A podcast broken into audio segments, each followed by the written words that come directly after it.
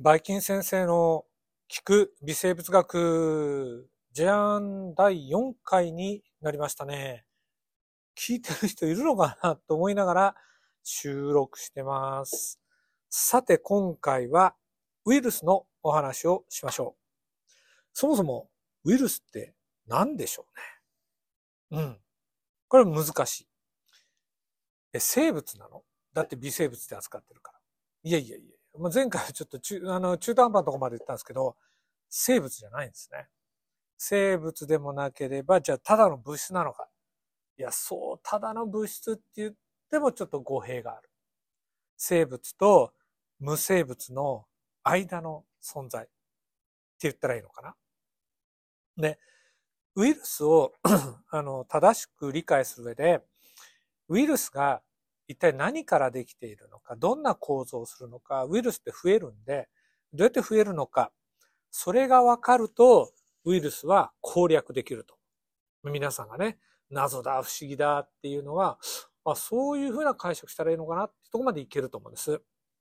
さて、まあ、構造の話をするときに、大きさ？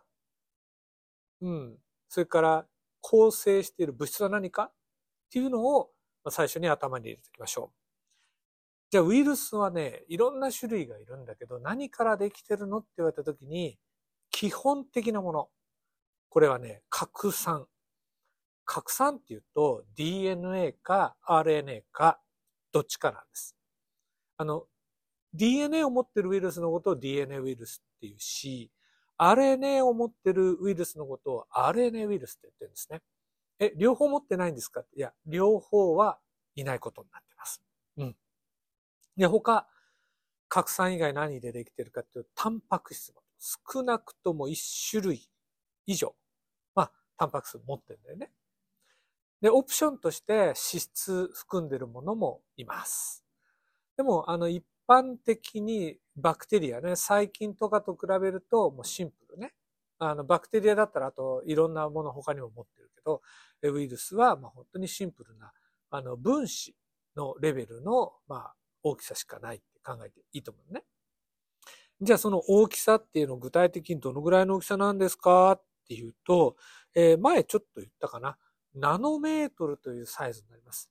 何十ナノメートルとか、まあ大きいもので何百ナノメーターぐらいのものがいるって考えてえー、ナノっていう単位、あ、い、なんだっけって思われるかもしれないけど、一応、あの、補足しておくと、まずね、マイクロメーター確認します。1ミリの1000分の1単位が1マイクロメーターです。で、その1マイクロメートルのさらに1000分の1の単位が1ナノメーターです。1000分の1の1000分の1。1ミリのね。すと、まあ、ウイルスぐらいの大きさ、うん、になってくるのかなっていう感じ。これはもう分子の世界ね、になります。あれ、分子とかまだ習ってないのかな？中学生だとちょっと厳しいかもしれないけど、高校生なら大丈夫だよね、分子ね。で、よく私がね、例えで言うんだけど、いや、そのナノとかね、マイクロって言われても、やっぱりちょっとピンとこないっすねって言われるのは当然ながら、我々がなんとなくこう頭の中で想像できるものの大きさで考えていたときに、私たち人の大きさと、例えばインフルエンザウイルスの大きさを比べる。え、どのぐらいサイズの差があるのってなかなかわかりにくいよね。するとまたもっとわかりにくい表現として、地球の大きさと我々人一人一人の大きさって考えてみてください。実はウイルスと人の大きさの関係っていうのは、地球と人の大きさぐらいの関係、まあ倍率になるって考えてるんですね。じゃあ、あのちっちゃなちっちゃなちっちゃなウイルスが私たちの体に入っているんだけど、ひょっとしたらウイルスで病気になって私たち死んじゃうことあるでしょ？同じようなこと起こってるよね。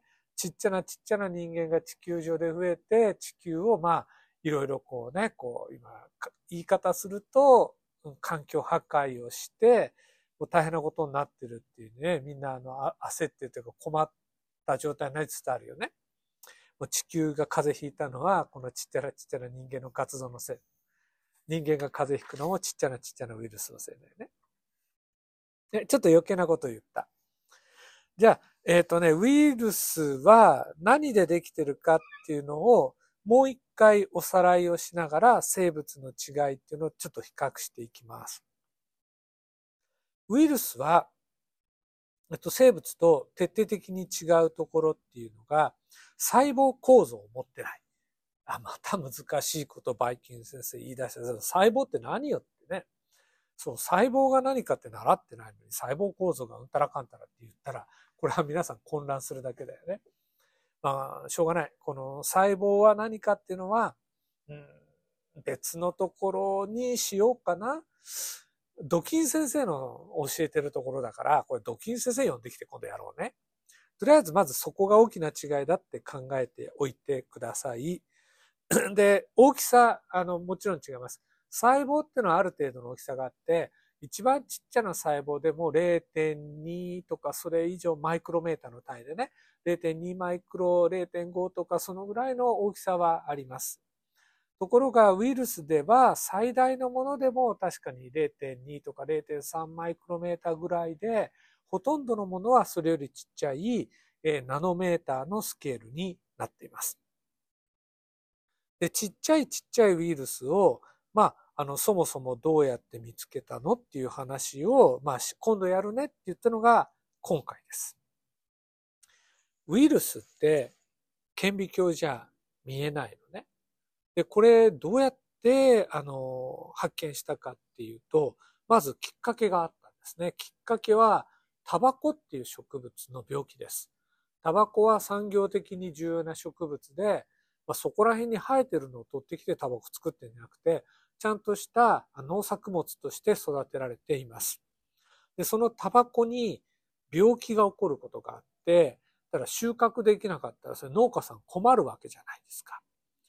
代表的な、まあ、病気の一つにタバコモザイクウイルスっていうのがある。でこまあ、ウイルスっていうのが、あ、ごめんなさい。タバコモザイク病だよね。っていうのがあるんですね。で、そのタバコモザイク病を引き起こす病原体が今分かっているのがタバコモザイクウイルス。このウイルスが人類が一番最初に発見したウイルスなんですね。で、えっ、ー、とね、ロシアのなんだっけ、デミトリー・イワノフスキー先生という方がね、研究をしてるんですね。で、それまでタバコモザイク病っていうのはなんで起こってるかわかんない。一生懸命ね、これ研究しようとして、顕微鏡で覗いてる人がいるの感染症じゃないかなと思って。見えないんですね。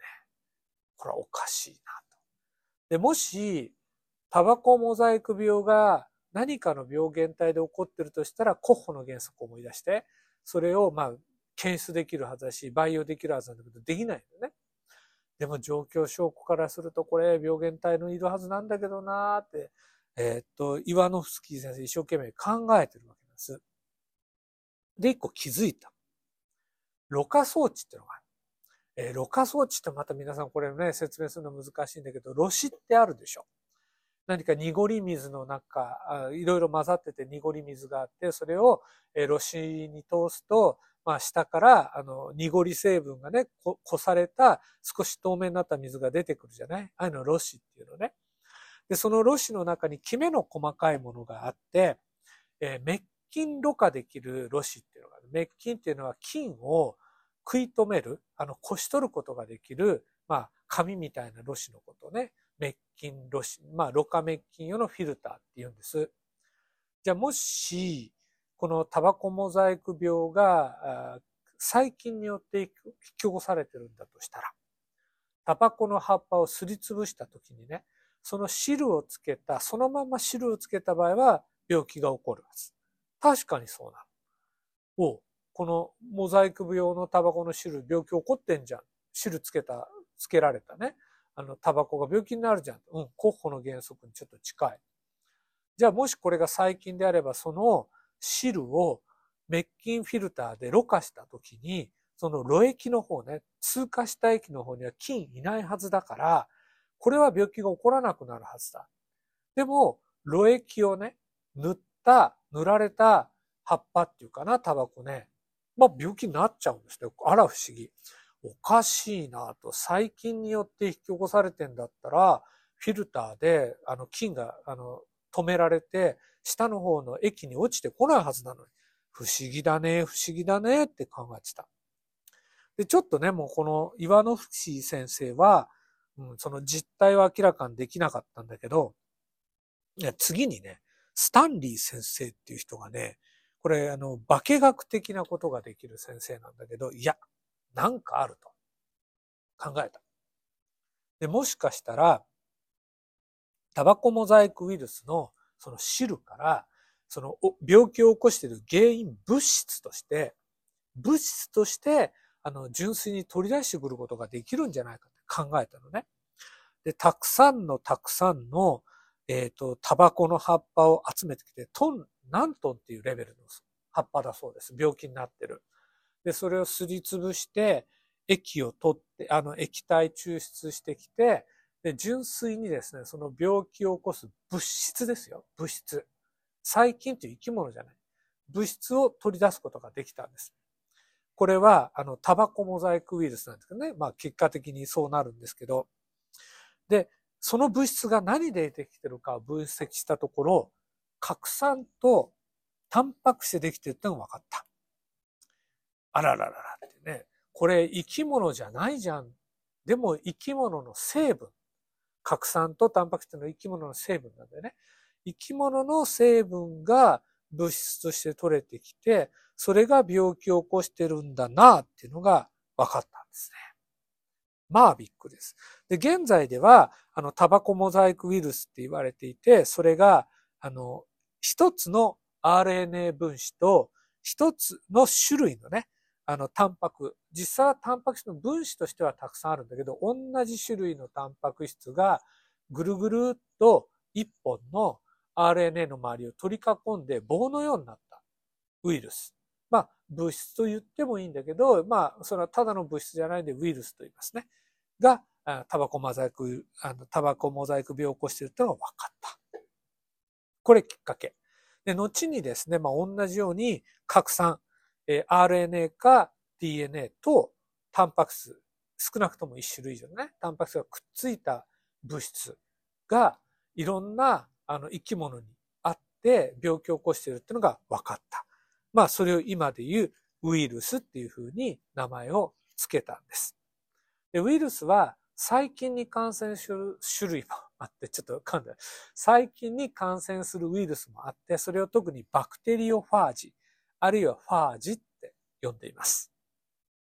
さて、こっからまた説明するのが大変なんだけど、ウイルスってどんな形をしているのか、構造をしているのかを説明します。それでは、ウイルスがどんな構造をしているか説明します。ウイルスは、さっき言った通り、核酸とタンパク質でできているのね。核酸は遺伝物質のことです。で核酸とタンパク質がくっついた状態になっていて、で、それをヌクレオカプシドって呼ぶんです。ちょっと難しい言葉だよね。で、これ基本構造。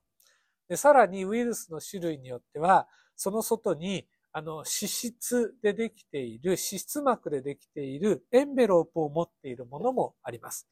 まあ言うてもね、あの、そんなに複雑なものではありません。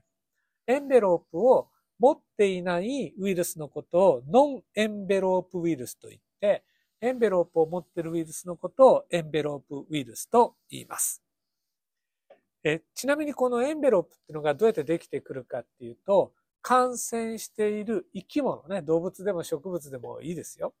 その感染している生き物の細胞から出てくるときに、その細胞の細胞質膜や角膜などの細胞小器官の膜を、えヌクレオカプシドの周りにくっつけていくんですね。で、それがエンベロープの元になっています。で、さらにエンベロープにはウイルスがえ感染者細胞の中で作らせたタンパク質が埋め込まれている場合もあります。次。ここ、すごく大切なところをやんなきゃいけない。ウイルスの増殖機構。これをまた言葉で説明すんのか？これはもう本当に不可能に近いな。いや、頑張るべ。さて、ウイルスっていうのはね、あの、必ず何か生きた細胞に入り込んで増えるっていう性質を持ってます。もう死んだ細胞ダメだし、ウイルスが勝手にウイルス単独で増えるってこともできません。じゃあウイルスはどんな細胞でもいいかっていうと、これもダメなのね。ウイルスは、そのウイルスが好む細胞っていうのがあります。で、体の中にウイルスが入ってきたときに、ウイルスはある方法で自分の感染したい細胞を探すのね。あ、ちなみにね、人なら人の体っていろんな種類の細胞があるけど、ウイルスにとってどれでもいいってことないんですね。人の体の中の細胞のまたさらにこの種類にだけしか感染できないっていうルールがあるんですね。決まりがある。好みがあるってかな。で、そのウイルスとどの細胞に感染するかっていう組み合わせを決めてる分子っていうのがあるんで、これぜひ覚えてください。ウイルスの表面には表面抗原と呼ばれる分子があります。一方で、そのウイルスが感染する細胞の表面にはウイルス受容体と呼ばれる分子があります。これはね、鍵と鍵穴の関係になってる。まあ、どっちが鍵でも鍵穴でもいいんだけど、ぴったりはまらないとあれ開かないでしょ鍵っていうものはね。そう、同じようにね、ウイルス受容体と、えー、ウイルスの表面抗原っていうものががっちり組み合わさらないと、ウイルスっていうのはその感染細胞っていうのを見つけられません。じゃあ第一段階っていうのはまずそこなんですね。体の中に侵入してきたウイルスが自分の感染するべき細胞を表面抗原を使って、あるいはウイルス受容体を頼りに見つけ出す過程、これを吸着と言います。まず、宿主細胞の表面までやってきました。で、次の段階。ウイルスは細胞の中に入らないと増えることができないね。細胞の中にウイルスが取り込まれていく過程を侵入と言います。でさらにウイルスは、えー、エンベロープやヌクレオカプシドを持ってますから、そこから、えー、っと脂質のエンベロープが外れたり、ヌクレオカプシドのタンパク質が外れて、DNA または RNA が裸にならなきゃいけないんですね。この過程のことを脱核と言います。脱核すると、ウイルスの拡散、つまり DNA または RNA が宿主細胞の中の細胞質や、あるいは核の中に入っていきますね。でそこで初めて宿主細胞が持っている DNA 合成酵素や RNA 合成酵素を使ってウイルスの遺伝物質が増え始めます。また、ウイルスの遺伝物質から、まあ、結果的にね、えー、メッセンジャー RNA と呼ばれるものができて、それをもとにウイルスの新しい粒子を作り出すために必要なタンパク質が合成されます。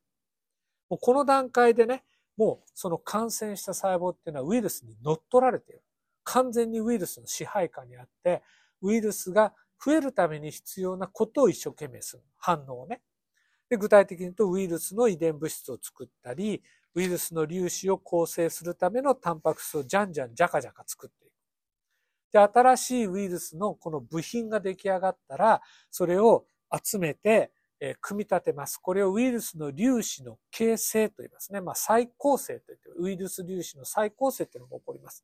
で、最後、ウイルスの粒子が、感染力を持った粒子が、え、感染細胞から出ていく。これを出が、方法によっては出が、あるいは放出と言います。この時にウイルスに感染して乗っ取られた細胞は、まあ、あの、自発的に死んじゃうこともあるし、ウイルスが増えすぎて壊れて死んじゃうこともあります。まあ、結局ね、もう細胞は本来の役割を果たせなくなっちゃう。で場合によってはなんだけど、また今度お話しするんですが、ウイルスに乗っ取られた細胞が癌になります。ウイルスは癌を起こす原因の一つなんですね。またこれはね、今度お話ししましょうね。以上、ウイルスの増殖過程、とっても大切なところなんで、できるだけ絵を見て確認してください。はい、今日はもうここまでにしておきましょうね。で、次回ね、もう少しウイルスについて詳しい話をしましょうね。うん、例えば今日ね、ちょっと言いかけたけど、ウイルスがどうやって、えー、ウイルス自身が感染する細胞を見つけ出すのか、で、どうやって細胞の中に入っていくのか、どうやってウイルスができて、ウイルスの粒子がどうやってで出ていくのかっていうことをお話を、もうちょっと詳しいことをしようと思う。で、それはね、ウイルスのお薬と関係することなんです。はい。じゃあ、お疲れ様でした。バイバイキンパ。